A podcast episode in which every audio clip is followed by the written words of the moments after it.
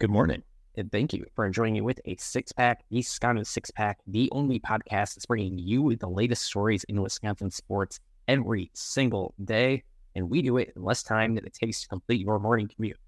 I'm your host, Kedrick Stumbris, and you can follow me on Twitter. I guess it's called X now, um, at Kedrick Stumbris, and follow the podcast at Sconnie Six Pack to get the latest updates in Wisconsin sports. You're watching here on YouTube, or if you want to catch the podcast on YouTube, you can find us there by looking up Sconnie Six Pack, smash the like button, the subscribe button, helps us grow and helps us continue the conversation with other Wisconsin sports fans. So let's get into it. We got two segments today. One, we're going to hit on something that we have all been waiting for Green Bay Packers. Training camp finally here. Veterans report to training camp today, and practices start tomorrow. I got one thing that fans should be paying attention to, and one thing that fans should not be paying attention to out of training camp. After that, we're going to talk a little bit of Milwaukee Brewers baseball uh, because a lot has happened, and that's what we spent the vast majority of the last show talking about. Um, so one thing to pay attention to: training camp, the defensive line. This is, I think, in my opinion, the most underrated question on the Green Bay Packers roster for the 2023 season. And I kind of mean defensive line as, you know, a catch defensive line, outside linebacker, edge, everything from run prevention to rushing. And Packers lost to significant contributors on the defensive line in the offseason. Dean Lowry on the end goes to Minnesota in free agency. Jarran Reed, spent more time playing up the middle, goes back to Seattle, where he started his career. In terms of roster additions, Packers brought on Colby Wooden, fourth round pick out of Auburn, Karl Brooks, the sixth round pick out of Bowling Green, who I think has a lot of upside. And he's played everywhere in the line. Like, like this guy, if you have heard any of the kind of listen coverage uh, with these position coaches, he seems to really get. He seems to have it all together for for a guy who went to you know bowling. Um, hit everyone in the line, but profiles more on the edge. Again, because he went to Bowling Green, doesn't really have a track record playing against elite competition. Prepare him for mobile now. Uh, however, looked absolutely fantastic. Really ate it up at the senior. One thing to remember is that these are the big additions, and most rookies aren't great. Uh, Kenny Clark, the defensive tackle, wasn't great as a rookie. Sean Gary the edge famously took a couple of seasons before he really broke out in 2021. Irish fans all over the place were ready to call Rashan Gary a bust. Devonte Wyatt, first round pick, wasn't that good last season and really saw his stat counts go up and down on a defense that struggled to stop the run all year long. Ultimately, why this matters that these are the additions while Dean Lowry and Jarran Reed are, are the subtraction. That the Packers lose a lot. They lose two starters on the defensive line and didn't bring in any proven players or do any more to replace it. So, what's going to need to be the replacement? It's going to have to be some combination of guys already on this roster, guys who have been on this roster. TJ Slaton, who in his third year started two games last year, has gotten the snaps in every game since he came into the league, but hasn't been asked to do a lot. He could be a rotational piece up the middle help replace some of that production from Jarran Reed. Jonathan Ford or Chris Slate, both former seventh round picks that haven't seen in action yet. Chris Slayton looks more like a career in roster guy, career practice squad guy. Maybe the Packers see something out of training camp from him or Jonathan Ford that gives them reason to be hopeful. But the big elephant in the room has to be Devonte Wyatt. And in a way, the elephant in the room amidst this entire defensive line, amidst this entire defensive side of the ball conversation, has to be Joe Barry. Uh, because Devonte Wyatt is an example of just how many high draft pick players, how much high draft pick talent, talent high pedigree on this defense. I mean, guys like Jay Wyatt, Walker, Stokes, Sean Gary. it has to be an example just how much Joe Barry needs to figure it out. Because many of us have been asking the question, the Joe Barry question, for multiple seasons now, even though he has barely had seasons in Green Bay. So Devonte Wyatt, size, snap count, wax and wane in 2022, ultimately finished with just 15 tackles, but one and a half sacks. Like we mentioned, rookies aren't great. Kenny Clark improvement from year one to two was tremendous, as we mentioned. From year one to two, year one, Kenny Clark goes zero sacks, 21 tackles, four and a half sacks, 55 tackles. So that's a jump of four and a half more sacks and 34 more tackles in Kenny Clark's second year alone, which is huge. Part of that's because he got more sacks, went from two starts in 16 games to 15 starts. And I think Devonte Wyatt is going to have to get a similar jump up in playing time because I struggle to see, aside from TJ Slaton, who else is going to eat up those snaps up the middle of the defensive line. Notably for Kenneth Clark, too. Those four and a half sacks and 55 tackles in his second year of the league are still both his second highest marks ever in a season. So I don't think we're going to see this big of a jump necessarily for Devonte Wyatt, but a modest jump still gets a lot of production up for Devonte Wyatt. If we want to look at kind of the guy he, he needs to replace, that's Jarran Reed, with 52 tackles and two and a half sacks last year.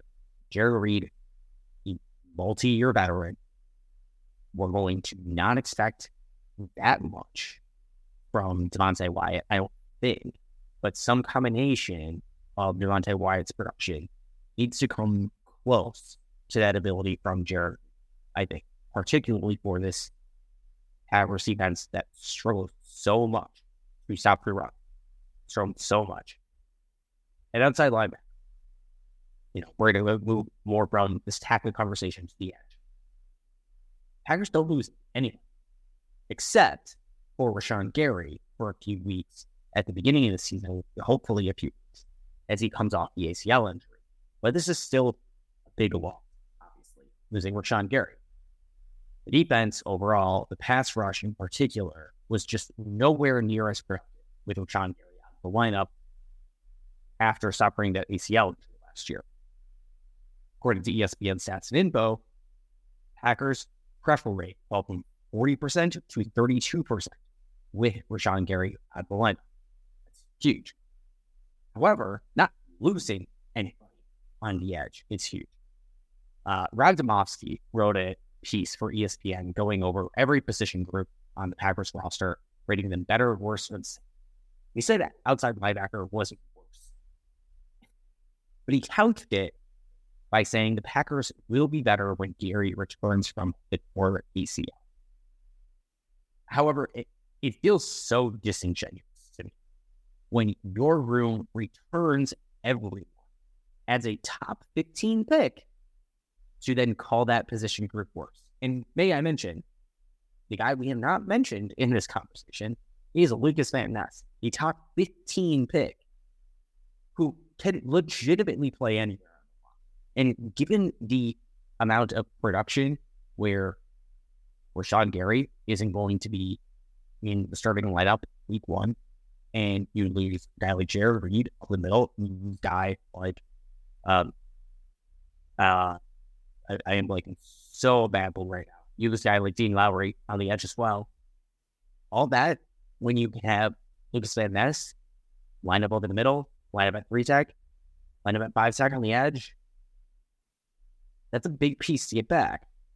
Right, we might have to start the season all over the place at all of these places, kind of like he did at Iowa. He has the talent to do it, but like we mentioned, rookies usually have really steep learning. But with other veterans on the roster, like Preston Smith, Justin Hollins, Kingsley Enagbare, Jonathan Garvin, there's enough there that this team should be able should should be able to figure it out on the outside to figure out how to get pressures. And if not, that just brings it back to the Joe Barry. The the smoke in the room for every conversation that Packers fans are going to have about this defense this season is going to be about Joe Barry. If defense isn't doing well, Joe Barry's going to get a lot of the blame. Frankly, if the defense does do well, I'm not sure that fans are going to be ready to give Joe Barry credit. But they might have to because there's a lot of talent here. Joe Barry hasn't shown that he can make it work before. Something changes. Joe Barry is maybe the guy there was Lukas Van Ness, an actual absolute game breaker cheat code, which, as we said, he struggled their first season. So I have a hard time seeing that necessarily be the case. Um, so my one big thing to ignore for the Green Bay Packers over is Jordan. Okay, don't ignore Jordan Love, but ignore the hot takes. This isn't Jordan Love's first set of practices as QB1 for the Green Bay Packers. And I know that sounds weird to say. It sounds weird overall because Kedrick, what are you talking about? Aaron Rodgers has been starting quarterback on this Green Bay Packers team for nearly half decades. How on earth is this not the most practices of Jordan Love as QB1 for the Green Bay Packers? And it's because, frankly, Jordan Love has spent a lot of time in practices role playing the starting quarterback for the Green Bay Packers. He spent a lot of time leading up to 2022 as the starting quarterback when Rodgers skipped OTAs. Rodgers also spent a lot of weeks over the past couple of seasons not practicing during the week as he recovered from various injuries. A lot of noise was made about Aaron Rodgers not practicing during the week, during the season, because he needed to rest his body. And somebody has to be taking starting quarterback snaps practice, installing game plan for everybody else on the roster. The world does not stop when Aaron Rodgers is not there to revolve around Jordan was there, throwing the passes, developing relationships with the guys on the roster, with the defense, with the offensive line. I would say the receivers, but basically none of those guys are there. What we need to see from Jordan is, you know, and this is a warning for pretty much everybody on the roster, but especially Jordan Love, because that's where all the clickbait is going to be, quite frankly, is that the highs aren't actually that high coming out of training camp. And the lows aren't actually that low. There's going to be roster decisions made for, you know, some of these guys. Most of these roster spots are probably already decided, but overall, we're going to see some guys, and then we're going to get a better look at them during the season too. And that's what we need to see from Jordan Love. After spending all off season dissecting every single throw that Jordan Love made in Kansas City and against Philadelphia, what we need is to see more of that in real game time because Matt LaFleur and Jordan Love are going to be installing an offense and building chemistry with wide receivers, and tight ends who are all very, very, very young. And that's another reason to ignore the Jordan Love drop coming out of training camp. Because who knows what this pass catcher situation is really going to be. That, if you want to pay attention to the Jordan Love of it all, pay attention to what's going on with the wide receivers, with the tight ends. I think it's going to be hard as, you know, casual onlookers to get a solid understanding of, you know, are tight ends actually holding up in pass protection? Are they remembering routes in pass protection? All of that is are the wide receivers running the right route tree? If receivers are making a play on the ball, is it because Jordan Love is trying to test them, try to throw the ball out there and see what the receivers can do? Or is someone like Luke Musgrave missing a block? You know, it, it, it's going to be hard for us to tell that outside of real game action, where in practice, the play might get blown down and it might be unclear why. Overall, receivers, tight ends, get to work. Needs to get work to work along with Jordan Love. But frankly, I am far more interested in what we're going to see and learn on the defensive side of the ball than what we will learn on offense during practices this Yeah, you don't want to go to practices. You want to go to games.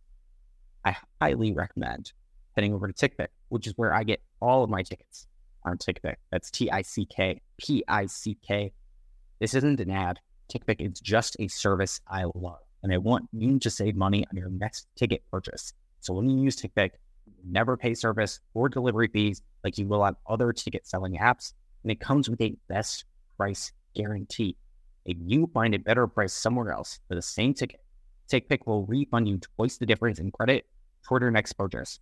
Plus, use my link in the show description, you'll save $10 on your first order. $10 on your first order.